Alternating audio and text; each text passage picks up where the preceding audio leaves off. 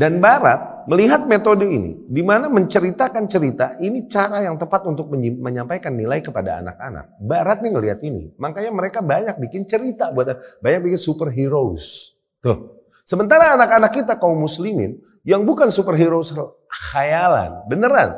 Manusia-manusia luar biasa yang hidup. Abu Bakar, Umar radhiyallahu anhu, Utsman, Ali, Khalid bin Walid. Dan ini bukan dongeng superheroes. Ini realita fakta orang yang pernah hidup di muka bumi. Anak-anak kita nggak mengenalnya. Assalamualaikum warahmatullahi wabarakatuh. Alhamdulillah nahmaduh wa nasta'inu bihi wa nastaghfiruh wa na'udzu billahi ta'ala min shururi anfusina wa min sayyiati a'malina. Man yahdihillah fala mudilla lahu wa man yudlilhu fala hadiya lahu. Wa an la ilaha illallah واشهد أن محمدا عبده ورسوله أما بعد. فإن أصدق الكلام كتاب الله وخير الهدي هدي محمد صلى الله عليه وسلم وشر الأمور محدثاتها وكل محدثة في دين الله بدعة وكل بدعة ضلالة وكل ضلالة في النار. أما بعد. إخواتي رحمكم الله. الحمد لله. الله سبحانه وتعالى masih berikan kita rahmatnya, taufiknya, sehingga kita bisa berkumpul di salah satu rumahnya ini. Semoga menjadi uh, amal hasanah kelak bagi kita semua di sisinya. Ya, uh, semoga juga menjadi bentuk di mana Allah masih menginginkan kebaikan bagi kita. Ya, dikarenakan di antara yang disampaikan oleh Rasulullah Shallallahu Alaihi Wasallam adalah di hadisnya Muawiyah bin Abi Sufyan radhiyallahu anhu bahwasanya beliau bersabda, "Man aradallahu bihi khairan yufaqihu fid din." Barang siapa yang Allah kehendaki baginya kebaikan, maka Allah akan berikan dia pemahaman yang baik, pemahaman yang mendalam di dalam agama. Ya. Dan tidaklah seorang hamba sekonyong-konyong dia memahami agama langsung, tidak. Tentunya melalui prosesnya. Demikian sunnatullah di alam semesta Allah dengan kuasanya bisa menjadikan sesuatu kun fayakun. Bisa? Bisa. Tapi nggak demikian sunnahnya di alam semesta. Inna Allah Ta'ala idha arada syai'an hayya alahu asbabah. Allah apabila berkehendak untuk menjadikan sesuatu, Allah persiapkan dulu sebab-sebab terjadinya hal itu. Nah, Allah jadikan dulu sebab-sebab terjadinya hal tersebut. Nah dari situ, keberadaan seorang hamba, dia masih mau meluangkan diri, meluangkan waktunya, tenaganya, untuk duduk menuntut ilmu yang dengan itu dia lebih mengenal Allah, mengenal agamanya atau mengenal nabinya sallallahu alaihi wasallam itu di antara sebab-sebab datangnya pemahaman yang baik bagi diri seorang hamba. Maka semoga keberadaan kita di sini termasuk di antara bukti bahwa semoga dengan ini Allah Subhanahu wa taala masih menginginkan kebaikan bagi kita. Ya. Dari situ Syekh Ibn Baz rahimahullah juga memberikan ta'liq kepada hadis tersebut faman lam yatafaqqah fid din ma aradallahu bihi khairan. Yani ketika Rasul bersabda, barang siapa yang Allah kehendaki baginya kebaikan, Allah berikan dia fiqh, yakni pemahaman yang baik di dalam beragama. Maka maknanya, faman lam yatafaqqah fid din, maka barang siapa yang tak mau mereka, tak punya minat sama sekali untuk mendalami, memahami, mempelajari agamanya, ma aradallahu bihi khairan. Hakikatnya memang Allah tak kehendaki kebaikan baginya. Ma'adallah. Ya. Semoga keberadaan kita di sini termasuk bukti bahwa Allah Subhanahu wa taala masih menginginkan kebaikan bagi kita, ya. Dan ini juga di antara wasiat-wasiat Rasul sallallahu alaihi wasallam di riwayat Imam Turmudi dari Anas itu radhiyallahu anhu eh, Rasul bersabda, "Idza marartum bi riyadil jannah farta'u." Apabila suatu saat kalian melewati Riyadul Jannah, taman-taman syurga, farta'u, santai-santailah dulu di situ. Duduk-duduk dulu di situ, santai-santai. Kalau kalian melewati taman-taman syurga, farta'u, yani enjoy yourself, take your time. Santai-santai dulu di taman-taman syurga itu. Para sahabat tentunya bertanya, Mariyadul Jannah ya Rasulullah. Apa itu ya Rasulullah? Taman-taman syurga itu apa? Rasul bilang sallallahu alaihi wasallam halaqul dzikr. Halaqah halaqah dzikr, yani halaqah halaqah ilmu. halakah zikr tidaklah dikenal di zaman Nabi Shallallahu Alaihi Wasallam majelis zikir, majelis ilmu tidaklah dikenal dan difahami sejak zaman Rasul salafus saleh kecuali adalah majelis yang di situ disampaikan transformasi keilmuan, penyampaian keilmuan, penjelasan tentang kitabullah atau agama Allah Subhanahu wa taala, bukan majelis zikir atau halaqah zikir sebagaimana yang difahami dan banyak dilakukan orang-orang sekarang dari berzikir berjamaah dan lain-lain yang sering kali nggak ada tuntunannya dari Nabi Sallallahu Alaihi Wasallam. Halaqah zikir atau majelis zikir, insya Allah yang kita lakukan sekarang. Ya, yang ini majelis ilmu. Itu demikian wasiat pesan Rasul Shallallahu Alaihi Wasallam apabila kalian melewati taman-taman surga, santai-santailah dulu di situ. Apa itu taman surga ya Rasulullah? Majlis dzikr, halaqah-halaqah ilmu. Ya? Tapi ikhwati rahimakumullah, judul yang dijanjikan apa dah? Gaya didik Rasulullah Sallallahu Alaihi Wasallam.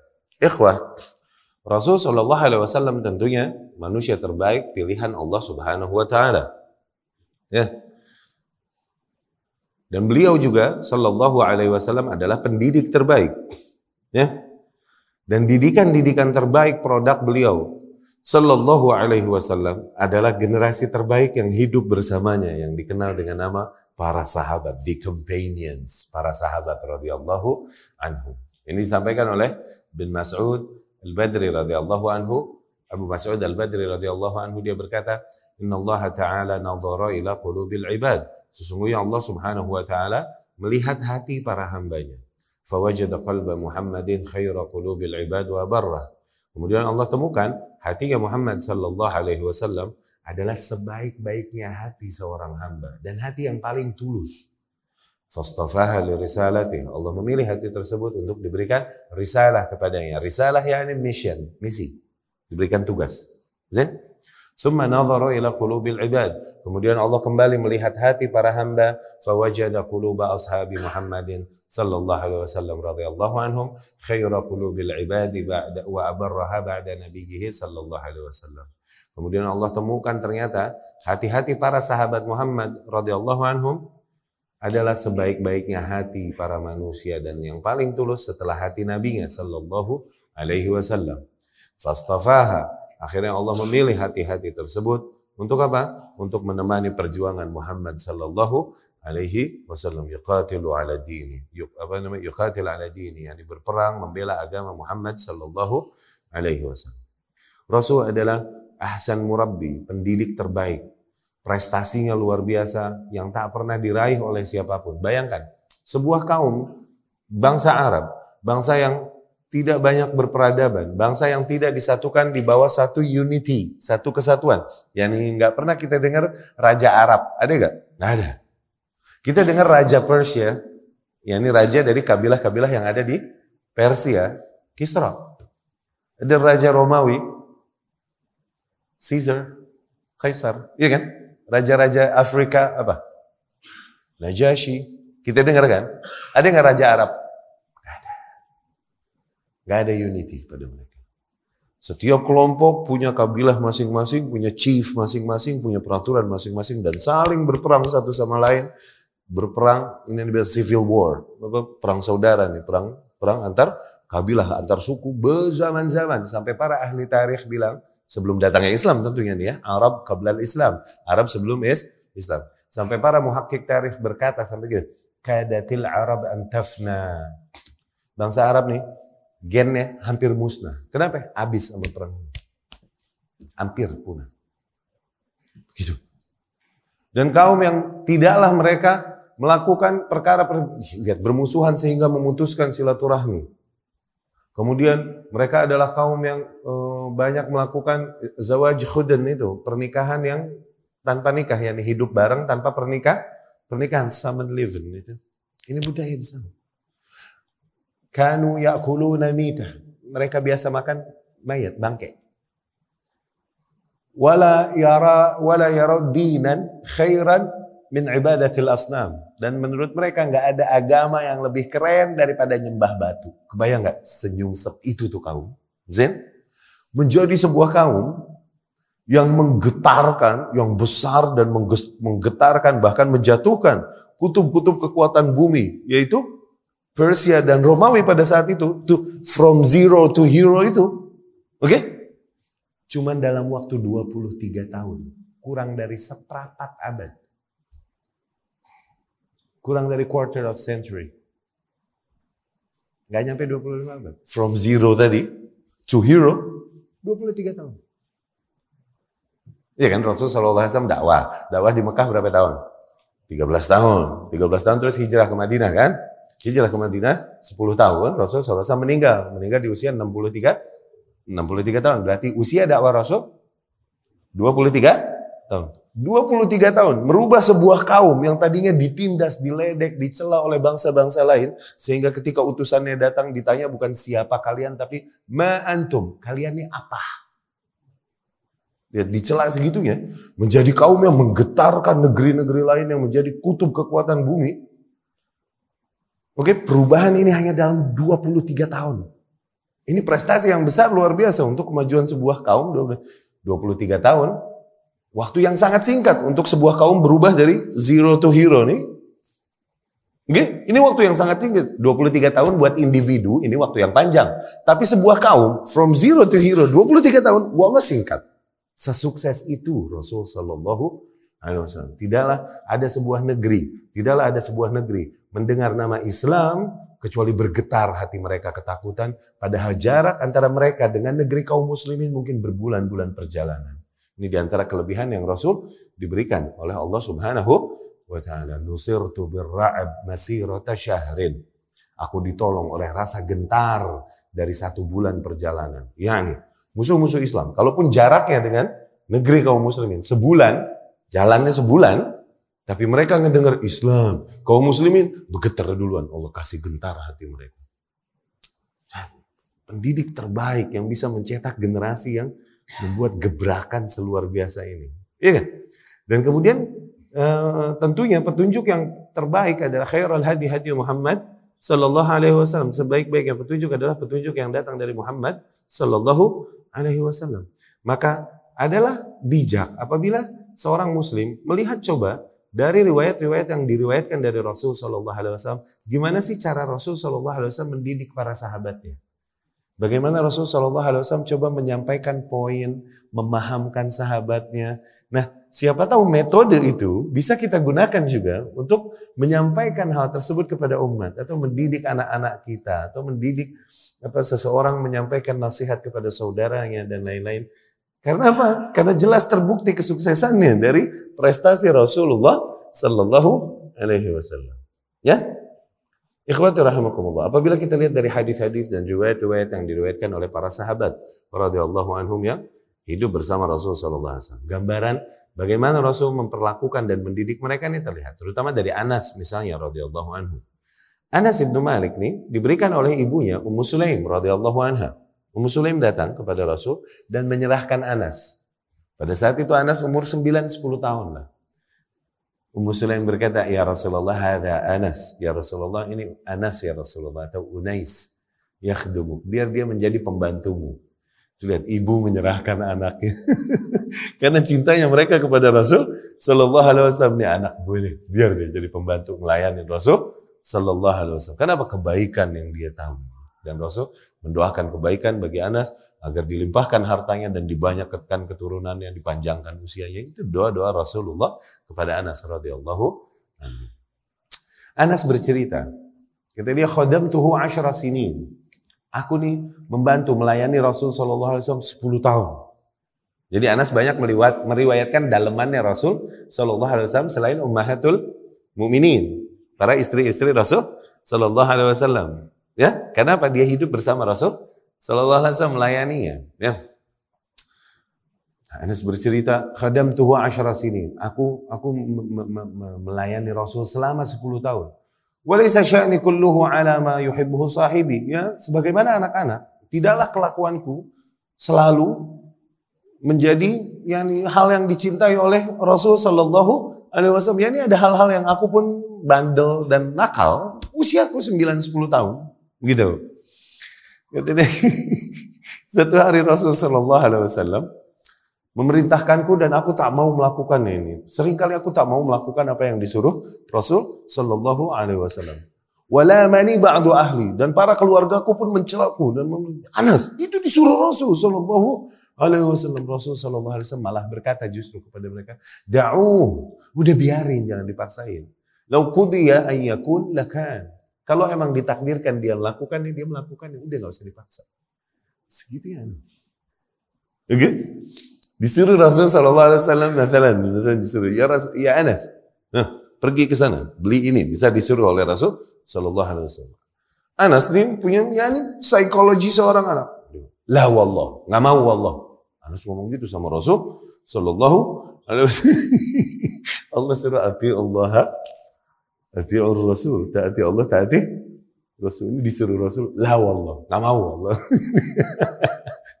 Tapi tidaklah seorang Anas Yani Rasul menyikapinya sebagai seorang orang tua kepada anak-anak. Bukan nggak lagi sebagai nabi kepada umatnya yang kalau ditentang begitu kufur.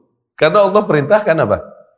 Taati Allah, taati Rasul. Ini kok bisa disuruh Rasul dia bilang nggak mau Allah. Tapi Rasul memperlakukan anak-anak sebagai seorang orang tua memperlakukan anak-anak bukan lagi sebagai Nabi memperlakukan umatnya, nggak begitu gitu Rasul.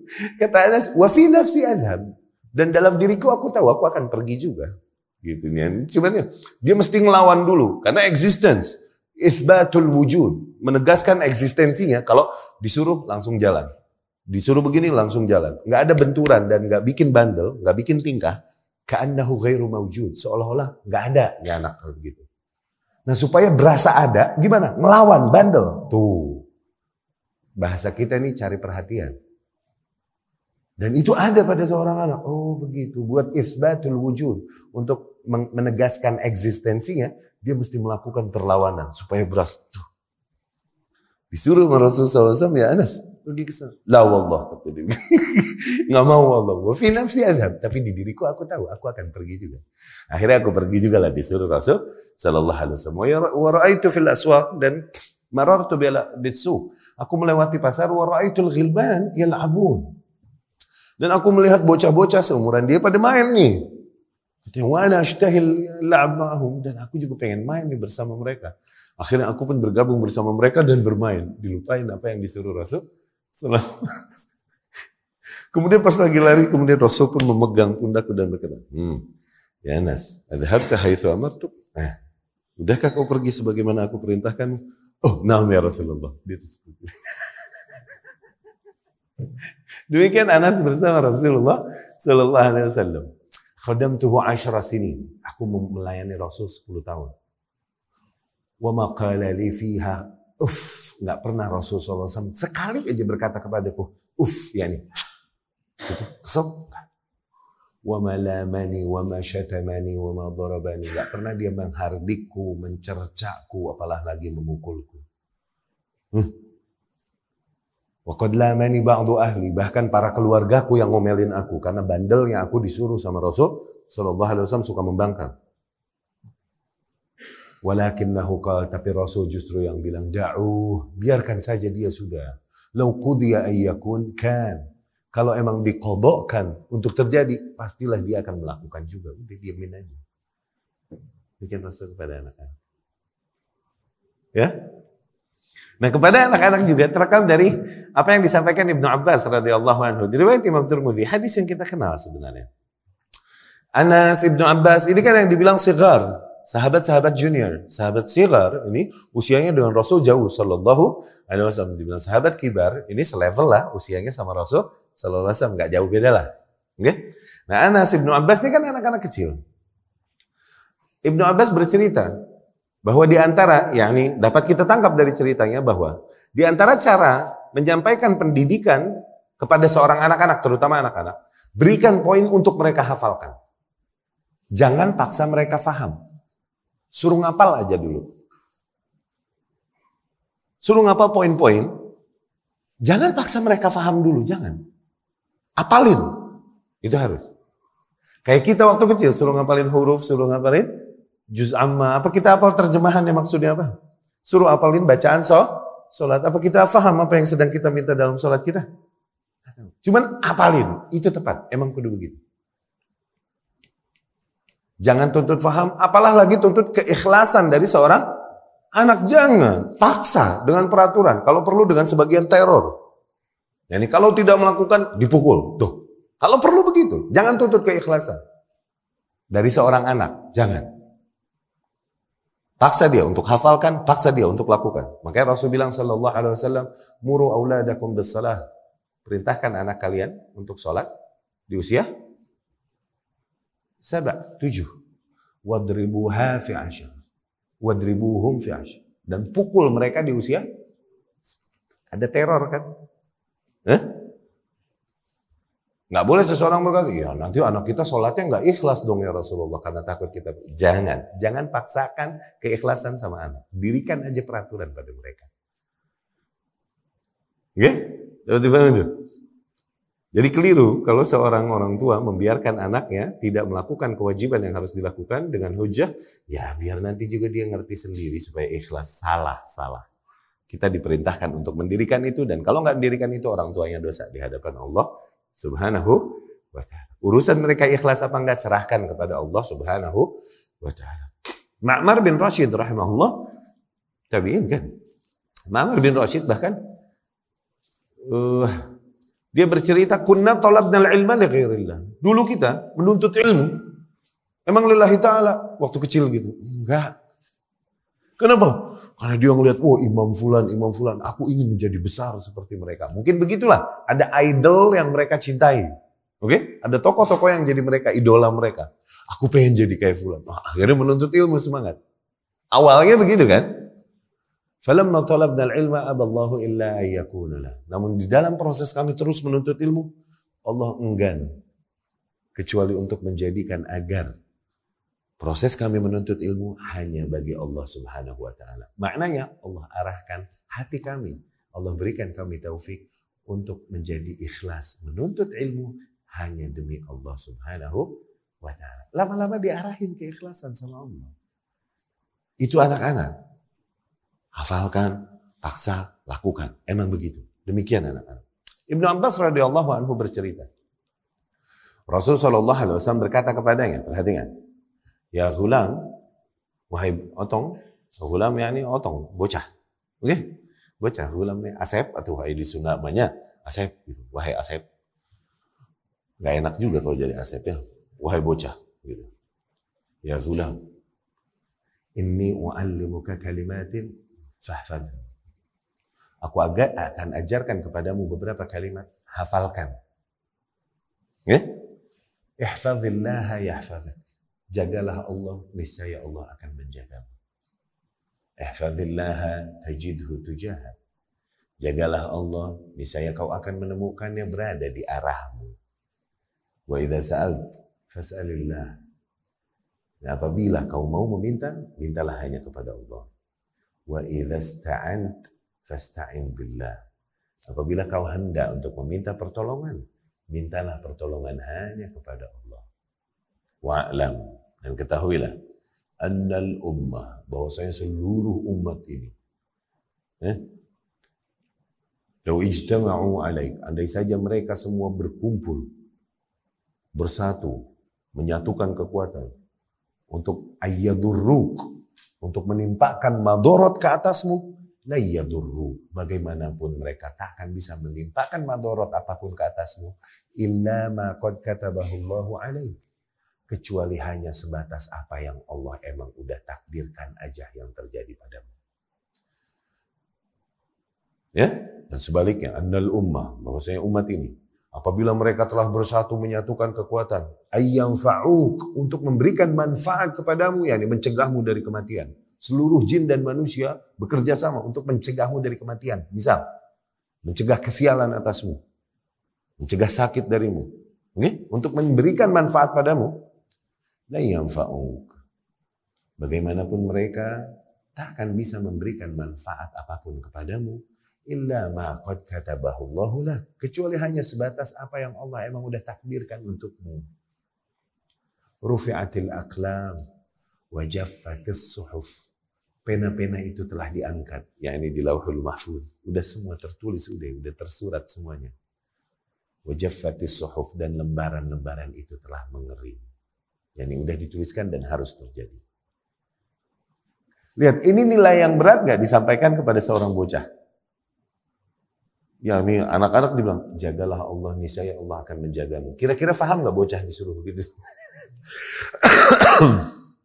ya, yang dijagalah Allah, maknanya apa?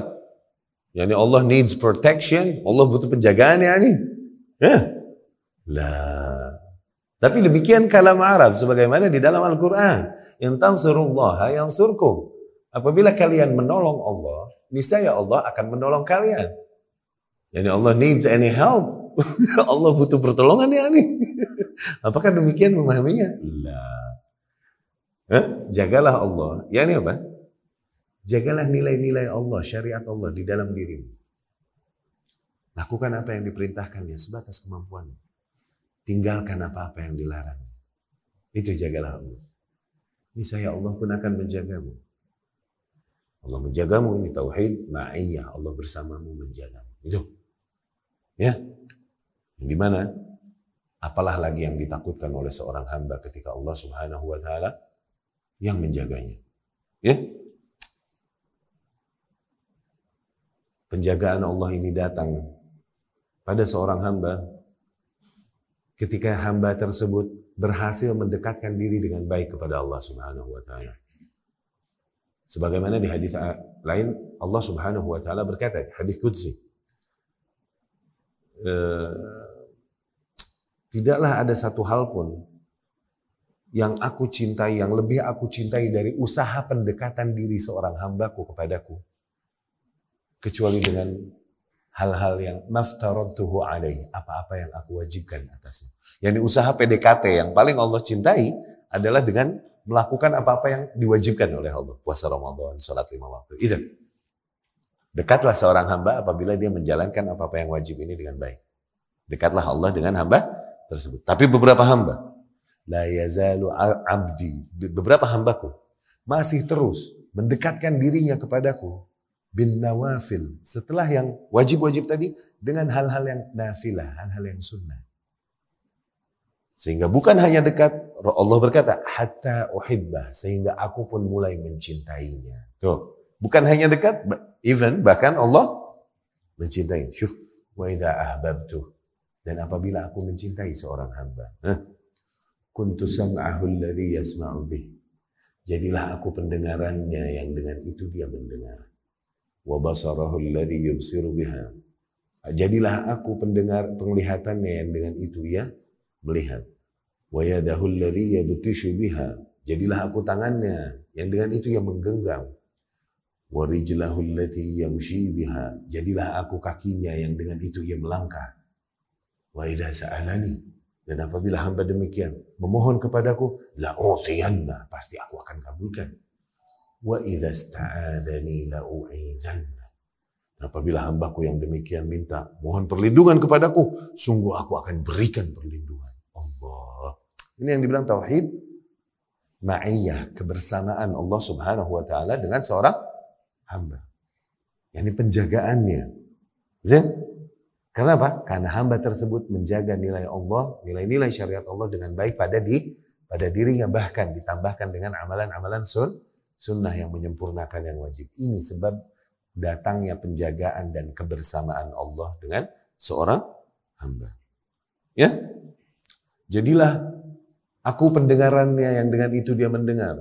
yakni aku arahkan pendengarannya kepada hal-hal yang mendatangkan ridhoku. Aku jauhi pendengarannya dari apa-apa yang mendatangkan murkaku. Itu.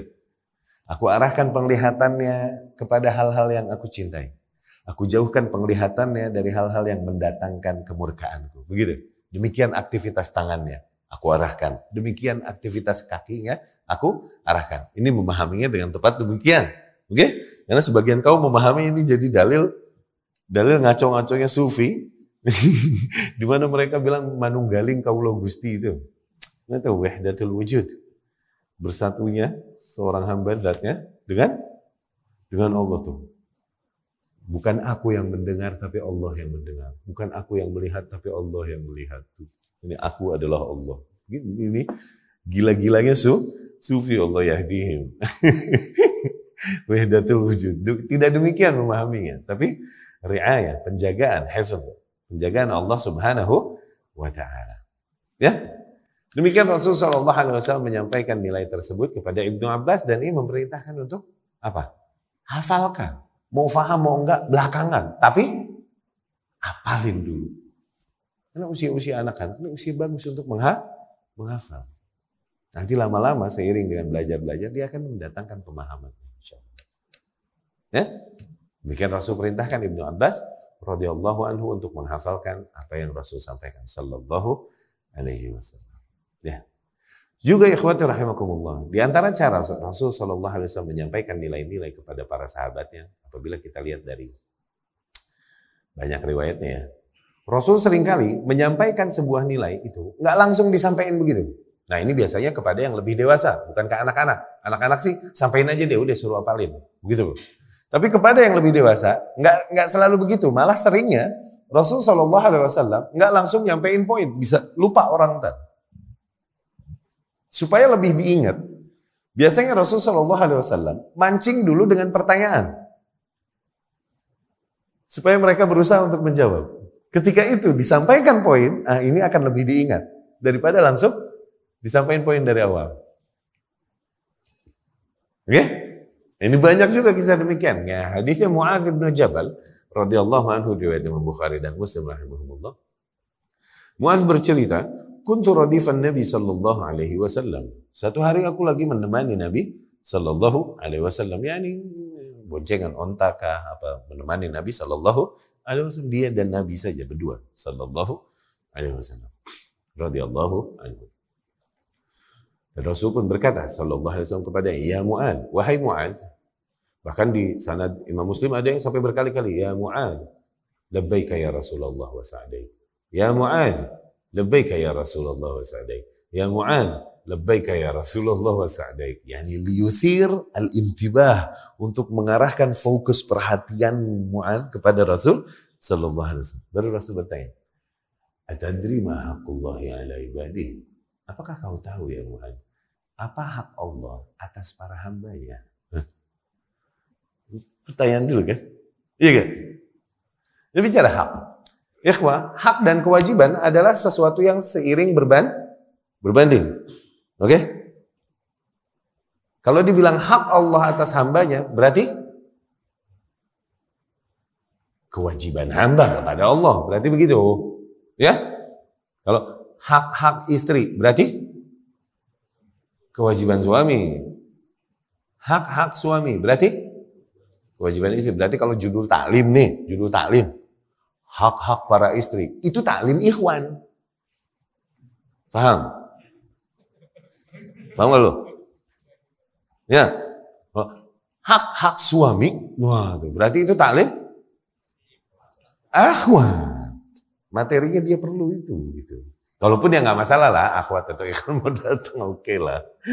Paham ya? Karena hak dan kewajiban ini, hak orang tua berarti apa? Hak-hak anak berarti apa?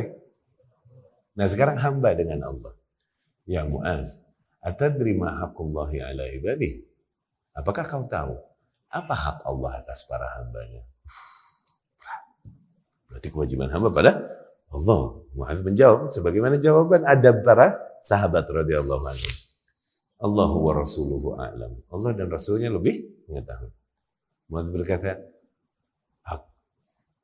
Hakullah ala ibadi ayya'buduhu wa la yushriku bihi syai'an.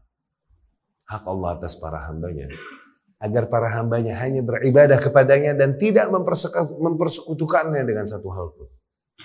Itu hak Allah atas para hamba. Berarti kewajiban hamba kepada Allah. Dapat ya? Gak lama Rasul nanya lagi ya Mu'ad, atadri ma haqqul ibadi ala Allah?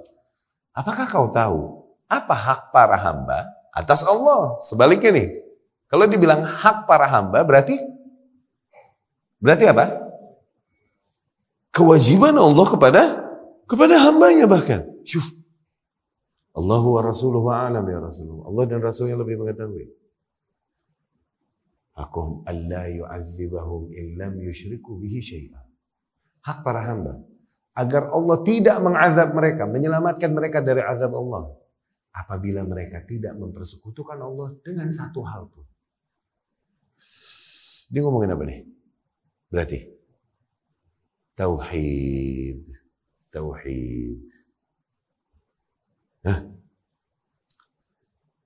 Ya ini di sini Muaz merasa mendapat kunci kehidupan. Kunci kehidupan ini kan ujung-ujungnya gitu kan. Mau selamat dari azab Allah Subhanahu wa taala ya di dunia ya di akhirat. Gimana mau selamat dari dari azab Allah? Gimana caranya? Tauhidkan Allah Subhanahu wa taala. Udah itu kuncinya. Ibadahlah hanya kepada Allah, jangan persekutukan Allah Subhanahu wa taala. Itu doang kuncinya kan. Muaz mendapat merasa mendapat ini kunci kehidupan sebenarnya. Langsung Muaz berkata kepada Rasul sallallahu alaihi wasallam, "Ya Rasulullah, afala ubashirun nasa bihadza?" Ya Rasulullah, aku sampaikan ya kabar gembira ini kepada orang-orang bahwa apabila kalian mau selamat dari azab Allah, cukup tauhidkan Allah Subhanahu. Tapi Rasul bilang sallallahu alaihi wasallam apa? La tongwaka. Katanya begitu. Jangan dulu. Fayattakilu. Takutnya nanti mereka berittikal. Ittikal, did tawakkal. Itikal ini lawan kata tawakal. Tawakal bersandar kepada Allah, tapi after efforts, setelah effort, setelah usaha dulu. Lakukan ikhtiar yang bisa kita lakukan, habis itu berserah pada Allah. Itu tawakal. Itikal berharap dan berangan-angan kebaikan Allah, tapi nggak mau effort, nggak mau usaha. Meninggalkan amal. La fayattakilu, jangan dulu. Nanti mereka beritikar. Karena Takutnya manusia belum belum siap menerima hadis-hadis demi demikian kayak hadis-hadis yang Man qala ilaha illallah dakhala al-jannah. Barang siapa yang mengatakan bahwa la ilaha illallah maka ia masuk surga tuh. Akhirnya orang ngomong la ilaha illallah terus sholatnya kagak, suruh puasa kagak, suruh ninggalin khomer kagak, maling iye, membunuh iye tuh. Ini karena salah faham dari hadis-hadis demi Demikian. Padahal kalau mau difahami dengan baik, seseorang kalau emang benar mentauhidkan Allah dengan baik, tidaklah ada jalan satu amal saleh, amal hasanah yang dengan itu yang mendekatkan dirinya kepada Allah, kecuali pasti ditempuhnya. Tuh, sebenarnya memahaminya begitu. Oke? Takutnya mentang-mentang tauhidkan Allah jangan persekutukan, tapi disuruh sholat nggak sholat. Disuruh jihad nggak jihad. Takutnya begitu. Maksud Rasul, jangan dulu, mereka belum siap. La fayattakilu. Jangan tong waka. Oh, nanti jadi pada malas beramal mereka. Zen.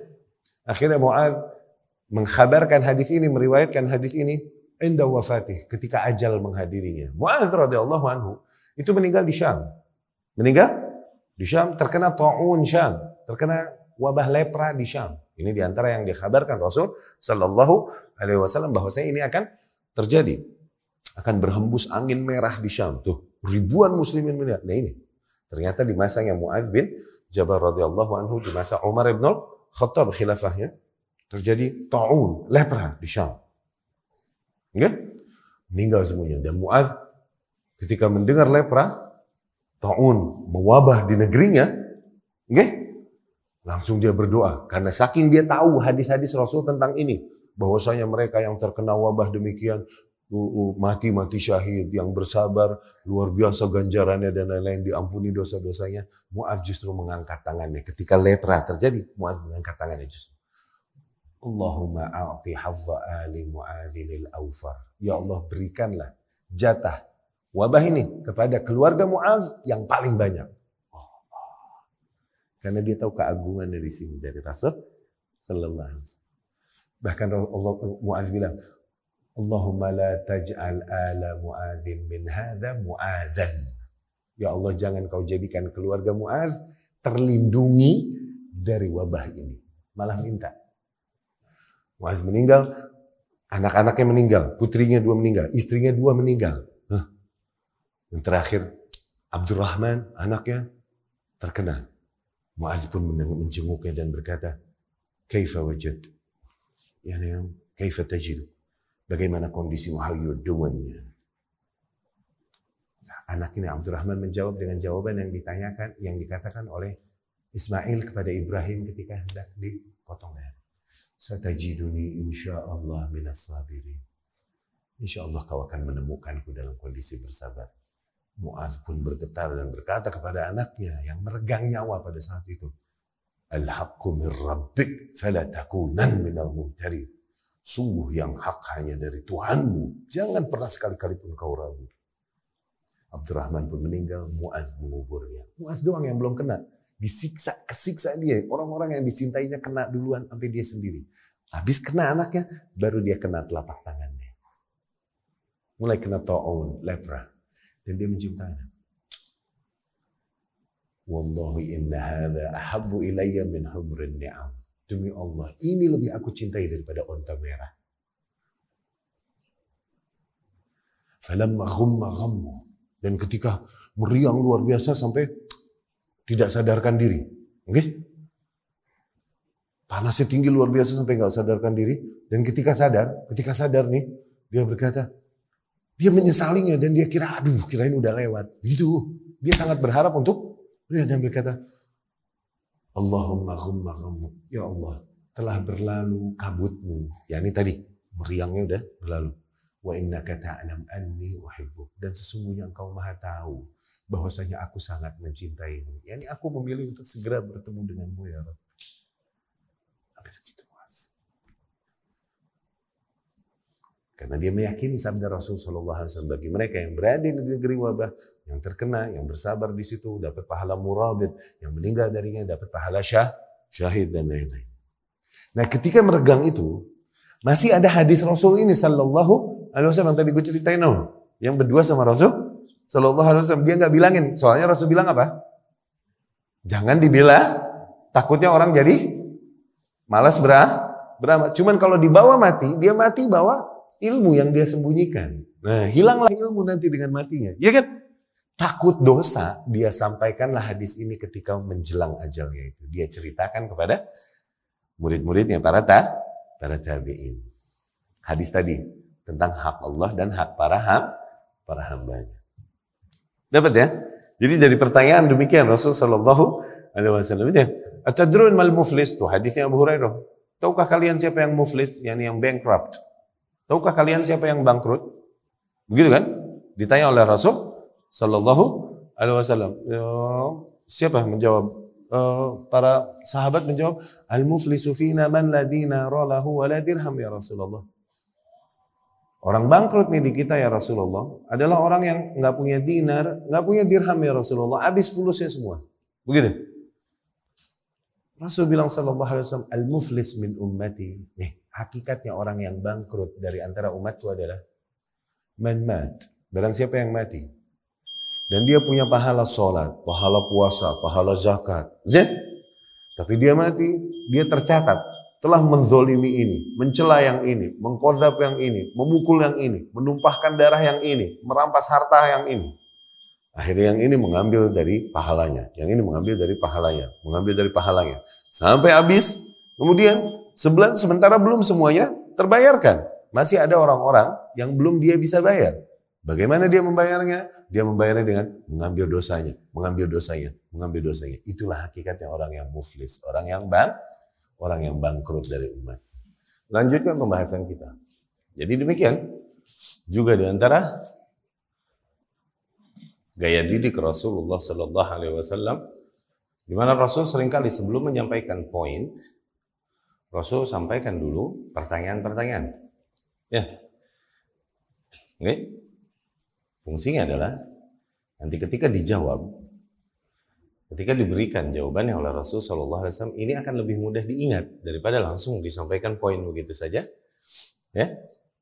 Dan juga akan dengan pertanyaan ini akan lebih merangsang atau mendatangkan fokus para sahabat radhiyallahu anhum yang merupakan murid-muridnya sallallahu alaihi wasallam.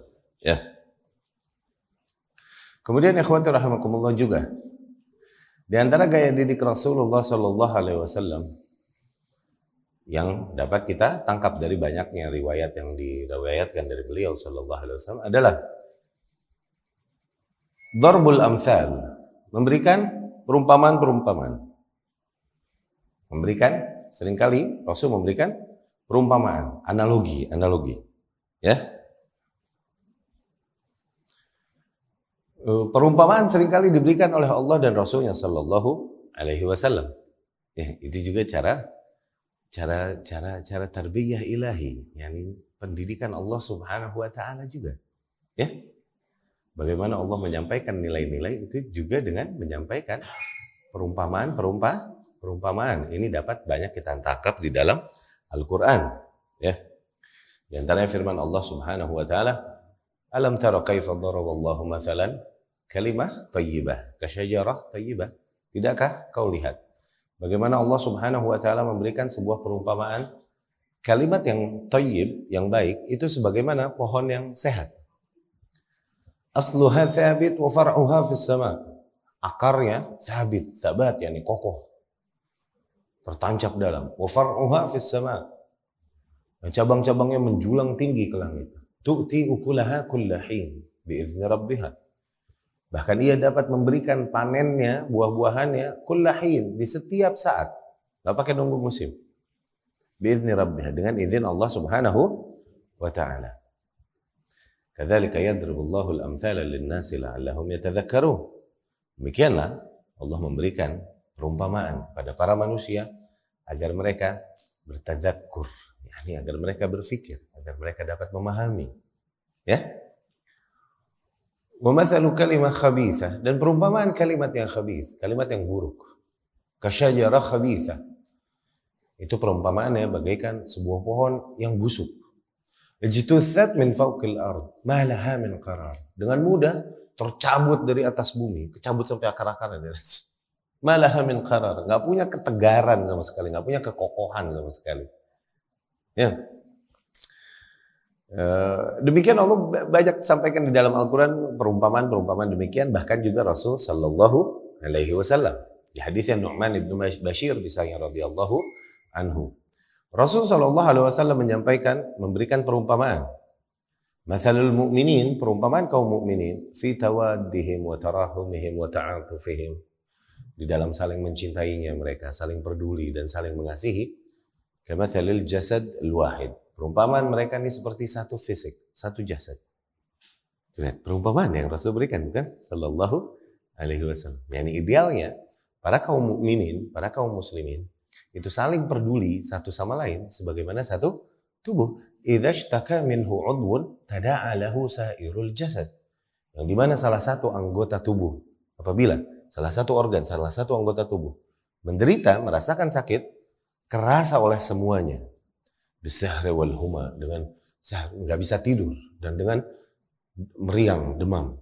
Oke? Okay? ya ini satu anggota tubuh ini lagi sakit. Itu bisa berasa semuanya nggak bisa tidur karena sakit nih. Dan bahkan berasa sampai demam mungkin karena sakit satu anggota tubuh. Ya di sana lain Rasul berkata sallallahu alaihi wasallam kal bunyanil wahid. Itu perumpamaan mukmin muslim dengan muslim itu idealnya seperti satu bangunan ya Yashuddu ba'duhum ba'dha. Yang saling menguatkan satu sama satu sama lainnya. Ya. Perumpamaan-perumpamaan demikian dengan menggunakannya ini akan lebih mudah difahami poin yang disampaikan. Ya. Di dalam proses pendi, pendidikan. Rasul juga Shallallahu Alaihi Wasallam memberikan gambaran betapa urgent, betapa uh, berapa krusialnya praktek amar ma'ruf dan nahi mungkar di dalam sebuah umat yang apabila mereka meninggalkan praktek tersebut maka kecelakaan menimpa seluruh seluruh umat.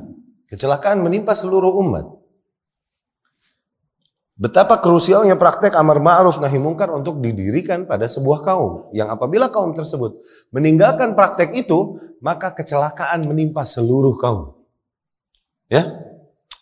Di hadisnya di antara hadis yang diriwayatkan dari Rasul sallallahu alaihi wasallam dalam hal ini eh, Rasul berkata sallallahu alaihi wasallam mathalul qa'im fi hududillah wal waqi' fi perumpamaan orang-orang yang berdiri di batasan-batasan Allah dan orang-orang yang terjerumus ke dalamnya nggih?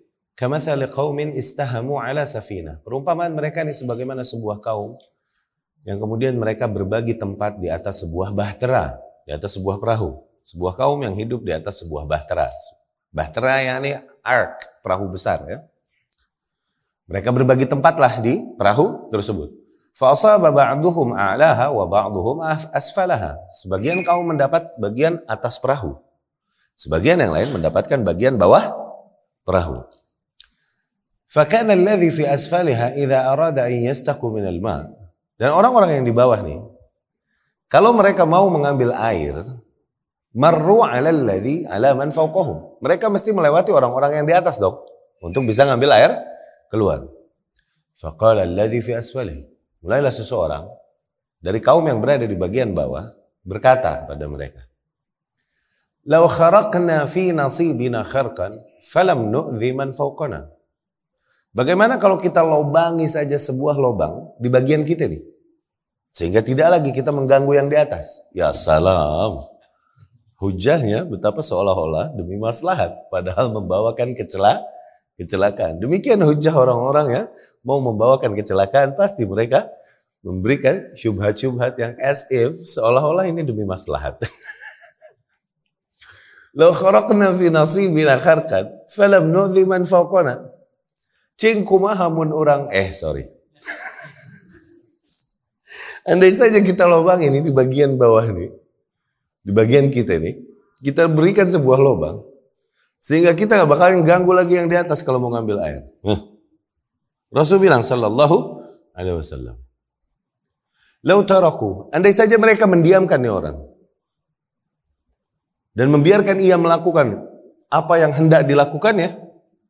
La gharak Wagharak jami'an. Lah halak, halak jami'an. Misalnya orang itu mati dan matilah semua anggota perahu dibolongin loh. Tenggelam nggak? Walakin lau mana'u wa amsaku. Tapi andai saja mereka melarangnya. Bahkan kalau perlu mengikatnya kalau perlu.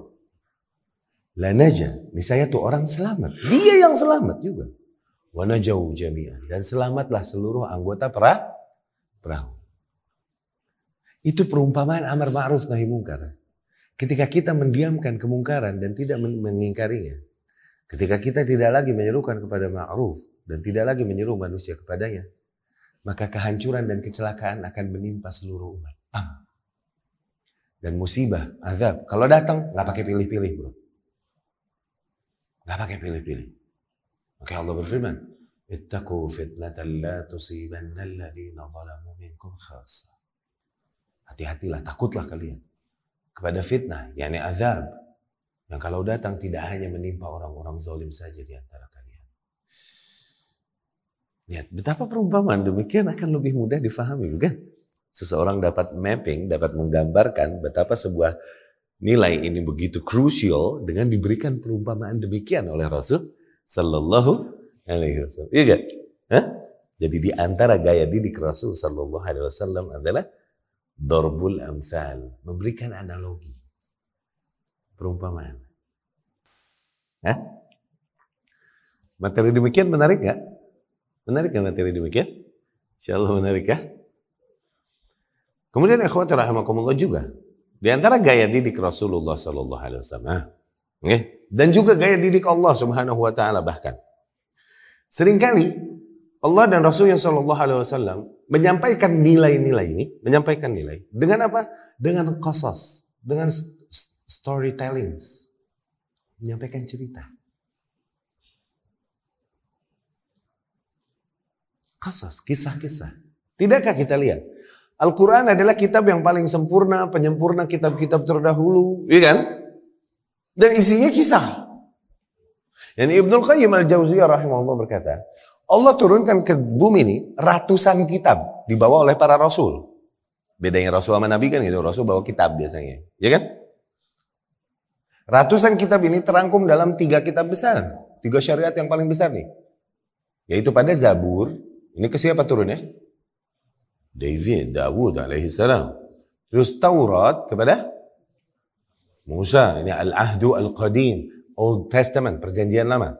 Musa alaihi salam sama Injil, Bible nih kepada Isa alaihis salam. Ini perjanjian baru. Ini tiga nih merangkum berapa ya? Ratusan. Nih yang tiga nih merangkum yang ratusan. Yang tiga ini terangkum lagi dalam satu kitab penutup terakhir. Tuh. Al-Quranul Karim. Luar biasa nggak Al-Quran? Al-Quran terangkum lagi dalam satu surat. Yaitu Al-Fatihah. Makanya Al-Fatihah dibilang Ummul Quran. Mana anak eh, surat-surat yang lain adalah penjabaran panjang lebar dari yang Allah globalkan di Al-Fatihah. Itu artinya Ummul Quran. Al-Fatihah terangkum lagi dalam satu ayat. Iyyaka na'budu wa iyyaka nasta'in. Nah, terbayanglah betapa sempurnanya Al-Quran ini. Ini kitab samawi yang paling sempurna, yang paling keren. Zen? Dan di antara ratusan kitab yang Allah janjikan, aku akan menjaganya, cuman Al-Quran. Eh, inna nahnu nazzalna dzikra wa inna lahu. Lihat nilai-nilai yang ada di dalam Al-Quran. Tidakkah kita lihat? Al-Quran ini isinya tiga bagian. Sepertiganya akidah, sepertiganya fikih halal haram, Sepertiganya cerita kisah-kisah kaum terdahulu. Ya, Kenapa? Di situ banyak nilai-nilai dan kunci-kunci kehidupan di kisah ini.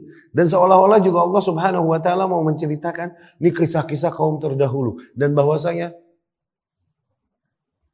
yang namanya history ini emang repeats itself. Yang namanya sejarah itu selalu berulang. Selalu berputar. Allah kayak kasih mau clues. Yang terjadi di masamu dulu pernah terjadi. Kau mau cari selamat jalan yang sekarang lihat orang selamat dulu gimana gitu gitu. Makanya Ali bin Abi Thalib radhiyallahu anhu bilang, "Istadil bima kan ala ma yakun, fa innal umura ishtibah." Carilah petunjuk dalam menghadapi what's happening, dalam menghadapi apa yang sedang terjadi dengan melihat pada apa-apa yang dulu pernah terjadi. Karena sesungguhnya perkara-perkara itu serupa. Ya. So banyaklah sampaikan kisah-kisah demikian. Dan kemudian kisah, ini semua umur masuk. Mau anak-anak dengernya senang. Remaja, pemuda, laki-laki, nenek-nenek. Kalau taklim dengernya cerita, wah seger itu. Lihat betapa minat fitrah seseorang untuk menangkap nilai ketika disampaikan dalam bentuk kronologi cerita, ini akan lebih fokus mereka. Iya gak? Eh? Oke sering kali Rasul Allah subhanahu wa ta'ala menyampaikan kisah-kisah kaum terdahulu. Terdahulu ini kososul Quran. Kalau Nabi ceritakan kisah-kisah kaum terdahulu ini dibilang kosos nabawiyah. Beda sama sirah. Sirah mah cerita Nabi ya sallallahu alaihi. Tapi kosos kisah-kisah ya. Ini kisah-kisah kaum terdahulu yang Nabi sampaikan sallallahu alaihi wasallam. Bayang. Nah, misalnya yang di hadisnya Abu Sa'id al-Khudri radhiyallahu anhu banyak kita tahu kan. Kana fi man kana qablakum rajul qatala tis'ah wa tis'ina nafsa. Tuh. Pada zaman dahulu di kaum sebelum kalian terdapat seseorang yang telah membunuh 99 jiwa. Ah, tuh. Itu kisah kan? Iya kan? Di situ ada nih nilai-nilai yang dapat dia diambil. Ya. Dan sering kali kosas nabawiyah ini melengkapi kosas yang ada di dalam Quran. Kisah-kisah nabawi yang disampaikan Nabi Shallallahu Alaihi Wasallam ini menceritakan kisah yang disebutkan di dalam Al-Quran. Di antara kisah tersebut adalah yang Allah sebutkan di uh, surat Al-Buruj tentang Ashabul Ukhdud. Ya. Usama idzatil buruj wal yaumil maw'ud wa syahidin wa mashhud. Nah, kisah di balik surat ini nih disampaikan oleh Nabi Shallallahu Alaihi Wasallam di riwayat Imam Bukhari rahimahullah Muslim dengan sanadnya dari Suhaib Ar-Rumi radhiyallahu anhu. Nabi bercerita tentang kisah yang ada di balik surat ini.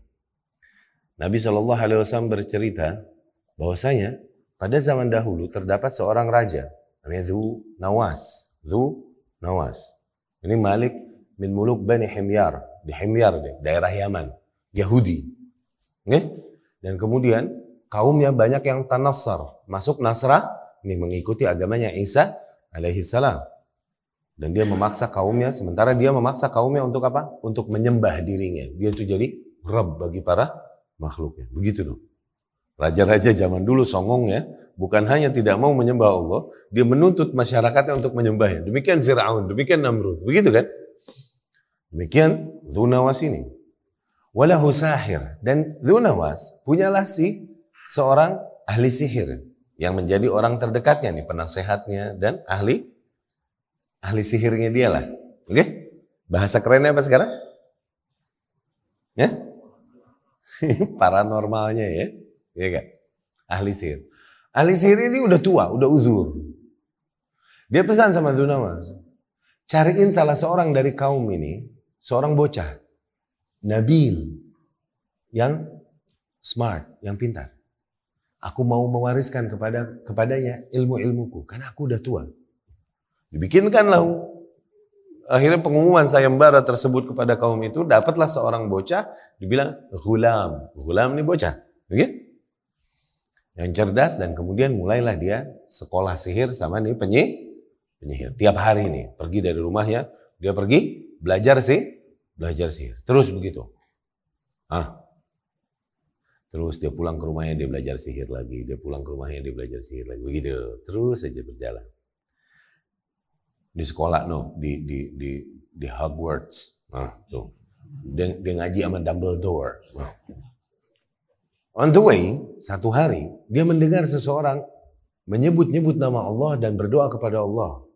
Dia mendengar suara itu. Kemudian dia cari sumber suara itu.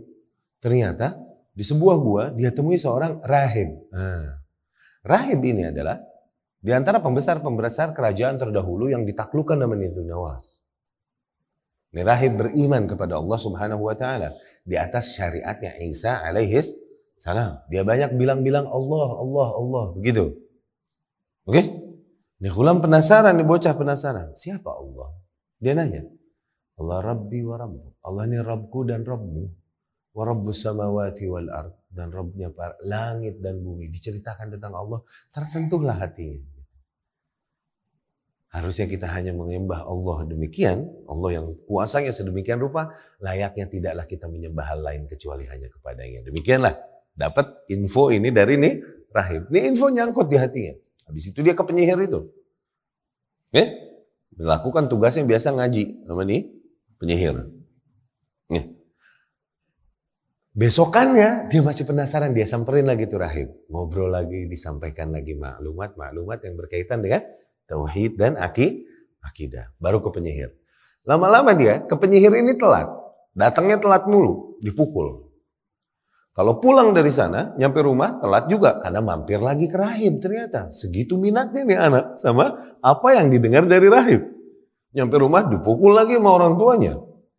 Akhirnya dia bilang sama rahib, ya rahib, Aku nih kalau datang telat dipukul sama si penyihir. Kalau aku pulang telat ke rumah, dipukul sama orang rumah. Akhirnya nih rahib bilang, kalau kau datang kepada penyihir telat, bilang habasani ahli, aku ditahan oleh keluargaku.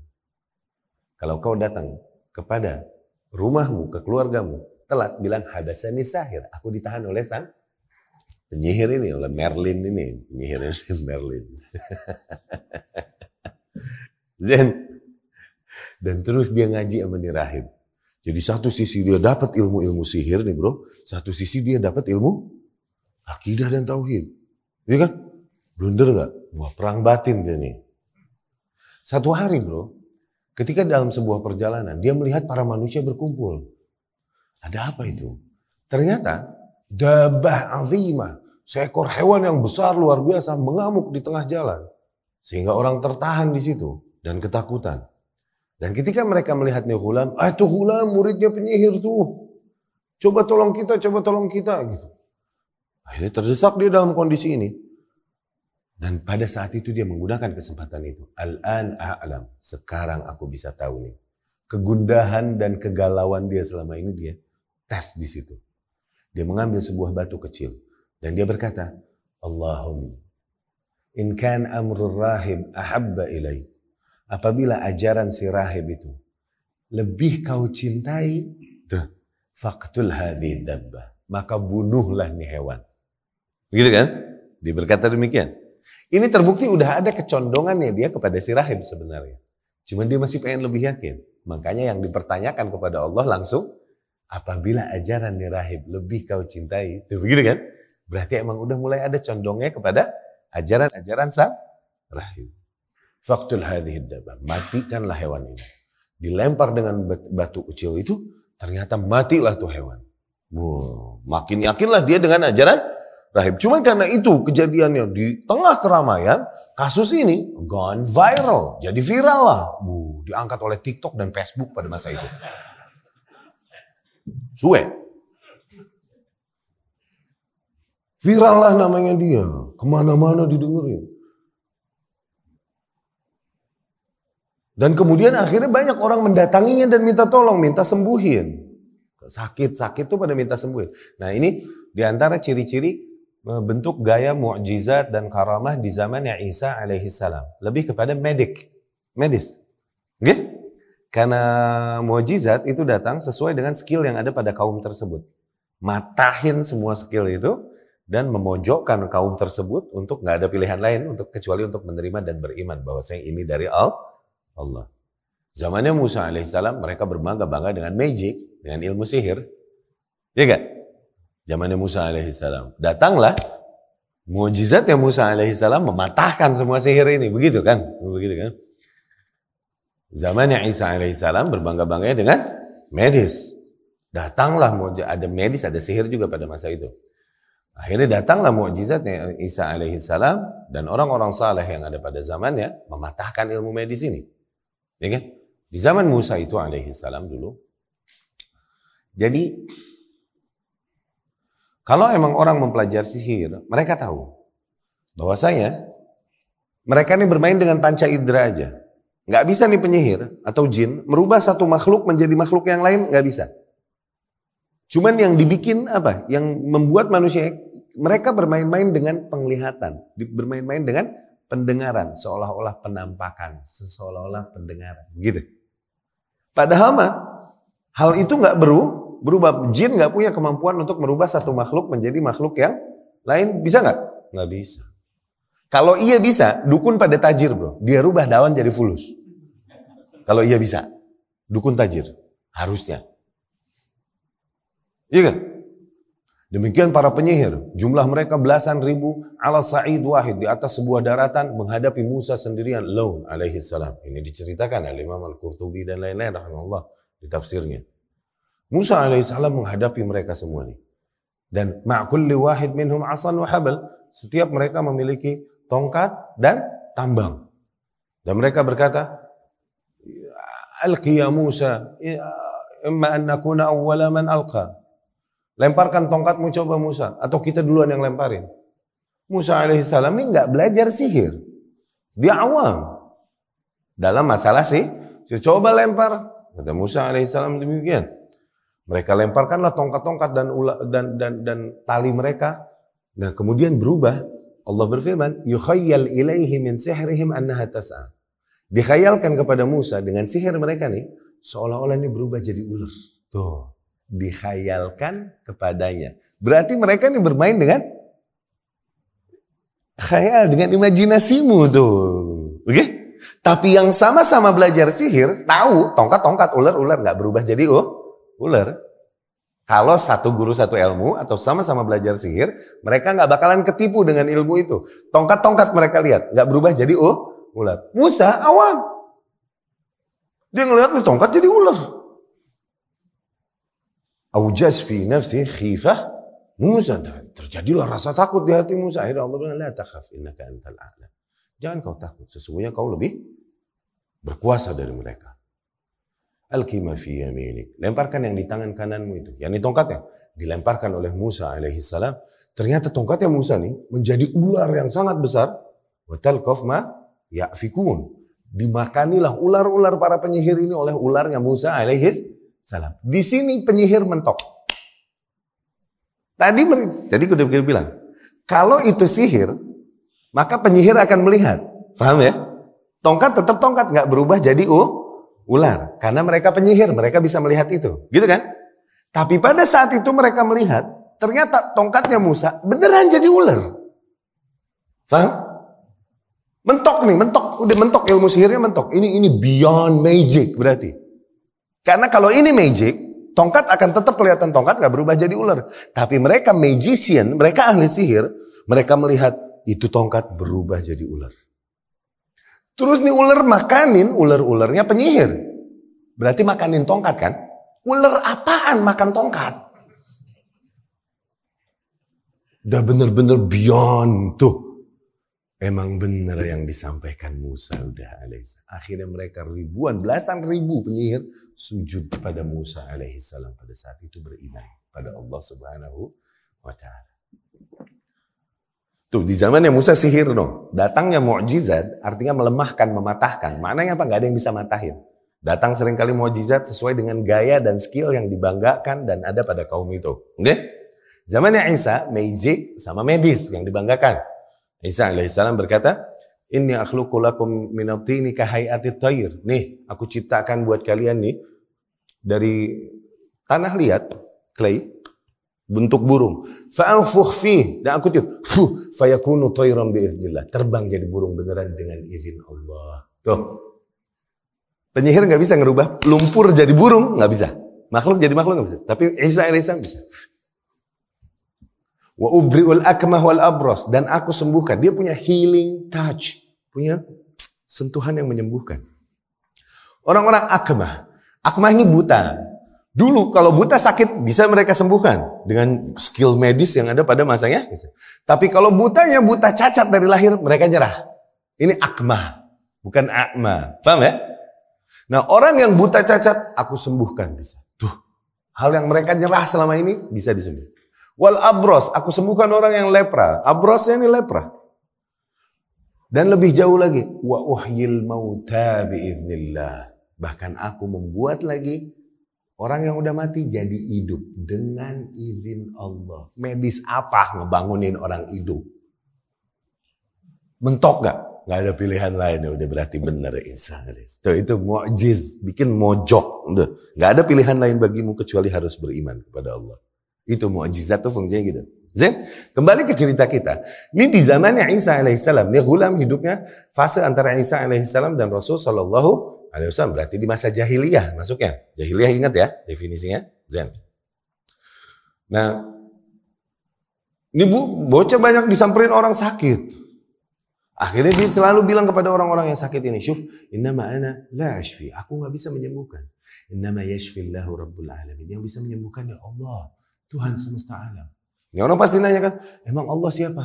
Allah adalah Rabbku dan Rabbmu. Tuh, disampaikan situ kan. Disampaikan nanti sebenarnya, kalau kau mau beriman padanya, aku bisa mintakan pada Allah agar menyembuhkanmu. Tuh gitu. Oke, aku beriman kepada Allah. Terus dia mengangkat tangan, sembuh. Nambah ngetop lagi, nambah viral lagi. Tuh. Akhirnya dibocah ketika ketemu ustadznya nih. Siapa ya? Rahim. Udah nggak datang-datang lagi dia ke Dumbledore, ke Hogwarts tadi, ke Merlin tadi. Dia udah nggak ngaji-ngaji lagi, udah sama penyihir itu. Oke? Okay? Dia ketika ketemu penyihirnya tadi, eh ketika ketemu rahibnya tadi, ini rahib Ya gulam, wahai bocah, sesungguhnya aku melihat engkau lebih dimuliakan daripadaku. Oke, okay?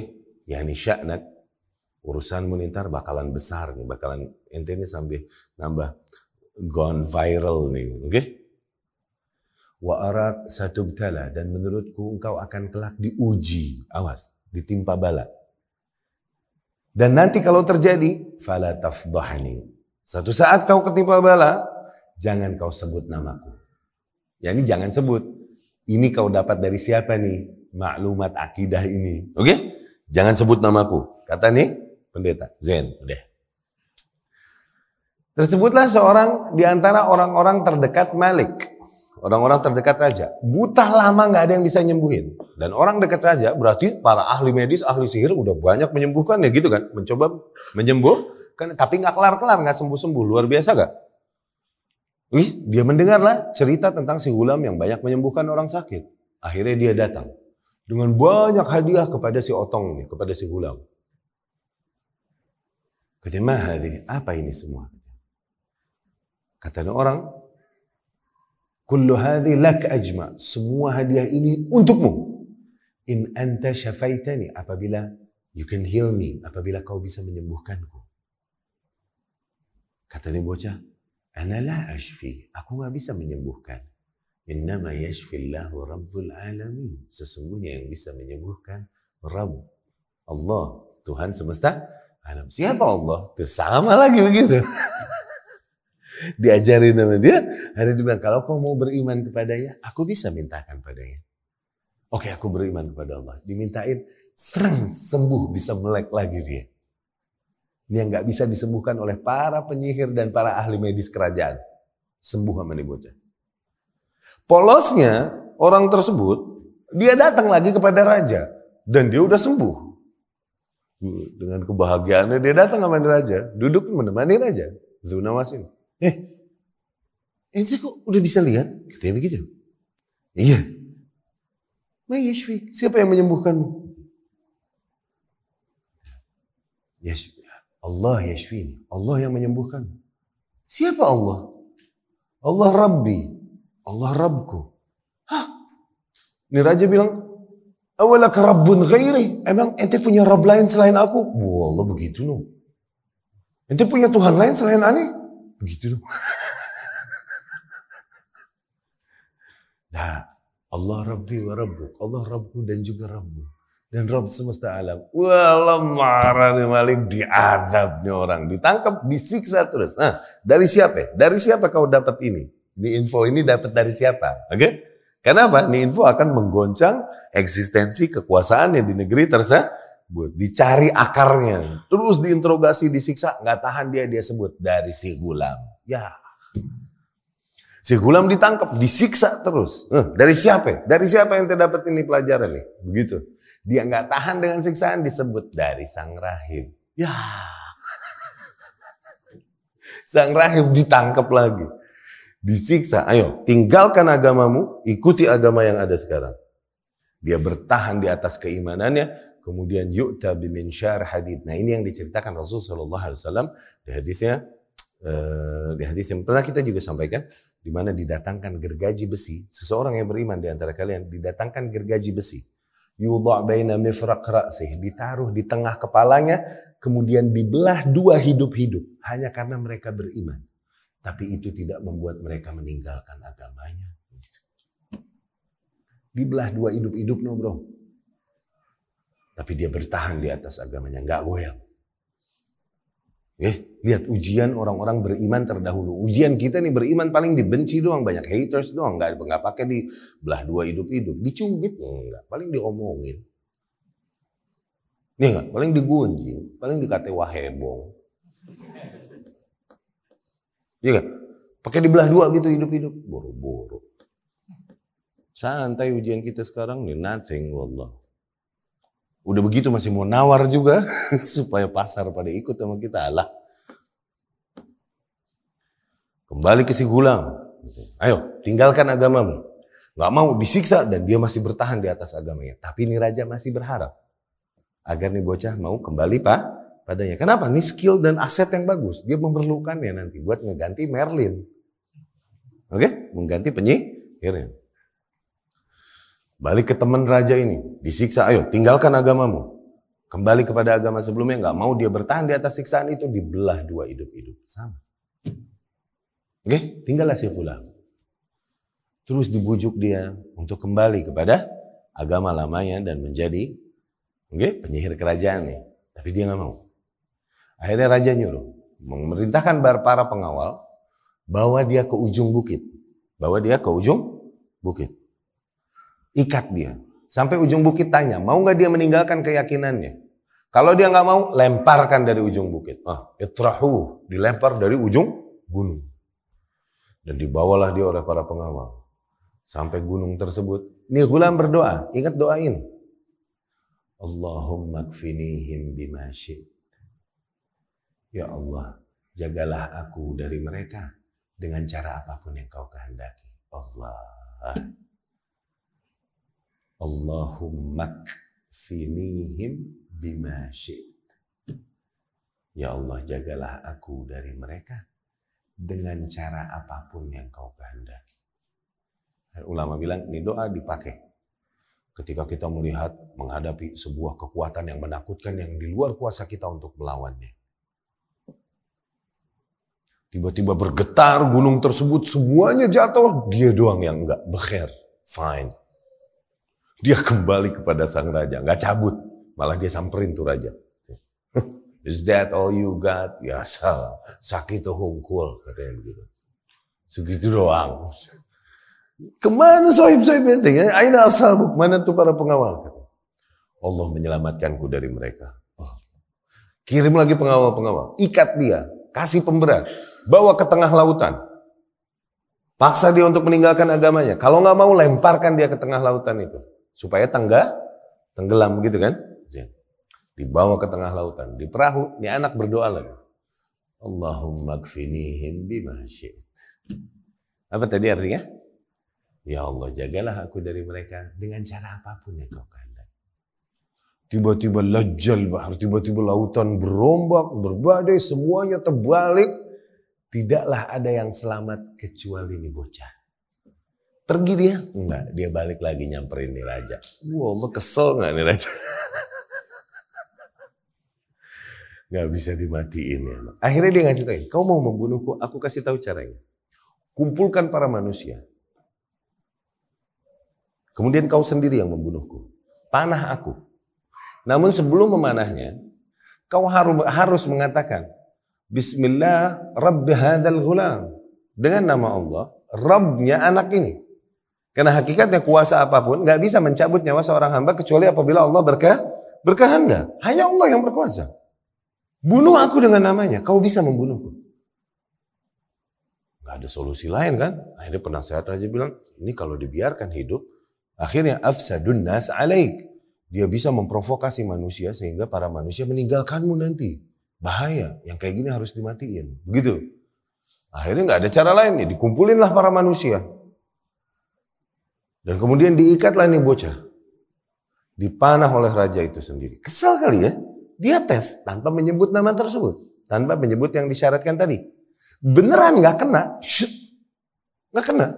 Gak kena, gak kena. Begitu. Sebagaimana yang kukatakan. Jadi sebut dulu itu. Dia bilang pelan-pelan. Bismillahirrahmanirrahim. Pelan-pelan ngomong. Shit, gak kena lagi. Dia bilang, yang keras, biar para manusia mendengar. Ah. Kesel nih raja bismillah. Rabbi hadal gula. Just terbunuh langsung anak tersebut dan para manusia yang melihat langsung mereka serempak berkata amanna bi rabbil gulam kami semua beriman kepada Rabbnya nih anak wah akhirnya para pengawal penyihir dan kemudian para ininya berkata ya Malik wahai raja sungguh telah terjadi yang apa yang kau khawatirkan ini gimana nih kalau udah begini ya udah Nyalakan aukidu nor. Nyalakan api yang besar luar biasa. Tangkap nih mereka semua. Kemudian tanya mereka satu-satu. Apakah mereka beriman kepada Tuhan yang segulam atau mau kembali kepada agama lamanya? Kalau mereka bertahan, beriman kepada Rabbnya gulam, lemparkan mereka ke api hidup-hidup. Itu. Itu uhdud. Yang dibakar hidup-hidup hanya karena mereka beriman kepada Allah. Itu tuh ashabul uhdud. Ini cerita ini. Tersebutlah seorang ibu bersama bayinya. Dia nggak ragu sebagaimana kaum mukminin yang lain mati di atas keimanannya dia nggak ragu. Tapi rahmatnya sama bayinya, bayinya gimana? Masa mau dibawa mati juga? Gak tega. Tapi dibiarkan hidup nanti dia di atas kesyirikan, kekufuran. Bagaimana? Ragulah ibu ini. Tapi dia beriman. Tiba-tiba, tiba-tiba. Natakas sabi. Ini bayi talks speaks, bicara.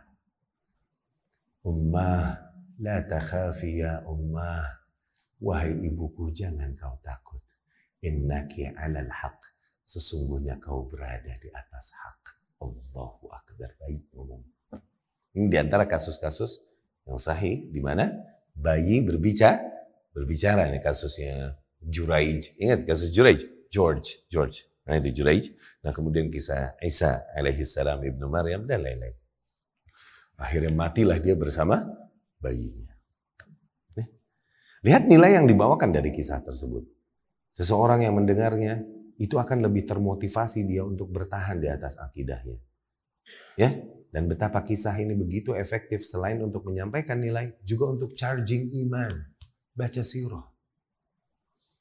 Bahkan Imam Hanafi sendiri dan dia jagonya fikih. Tetap dia berkata, Siyarus salaf ahabu ilayya min kathirin min hukmil fiqh.